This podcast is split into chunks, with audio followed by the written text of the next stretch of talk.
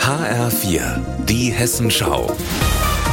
Unser Thema aus Südhessen und Rhein-Main. Mit Milena Pieper, heute aus dem Haus der Franziskaner in Hofheim am Taunus.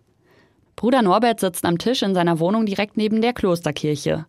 Er ist einer der mehr als 100 queeren Mitarbeiterinnen und Mitarbeiter der katholischen Kirche, die sich vor genau einem Jahr öffentlich geoutet haben.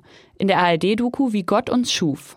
Fast 40 Jahre lang war Bruder Norbert Ordensmitglied, bevor er das öffentlich sagt. Ja, ich bin homosexuell, ich bin zum Priester geweiht worden und dieses Recht lasse ich mir von niemandem in der Kirche absprechen. Seit Anfang des Jahres gilt für die meisten Bistümer ein neues Arbeitsrecht.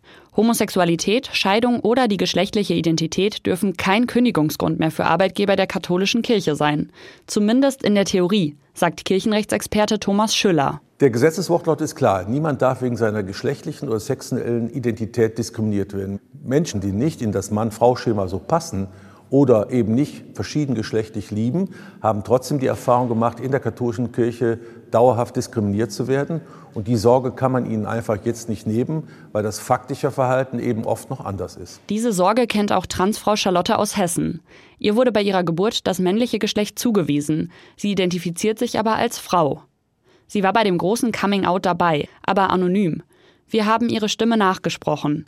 Zu groß ist ihre Angst. Dass ich entlassen werde, dass ich ausgegrenzt werde, dass ich diskriminiert werde. Da habe ich Angst. Dass ich nicht verstanden werde. Und vor der Entlassung. Woanders zu arbeiten ist für Charlotte trotzdem keine Option. Sie liebt ihre Arbeit in der Seelsorge und wünscht sich dort auch als Frau akzeptiert zu werden. Ich würde gerne einen Rock tragen, meinen Busen zeigen. Das würde ich alles so gerne tun. Das kann ich alles nicht. Erstmal geht das Versteckspiel weiter, dass ich mich halt nicht outen kann.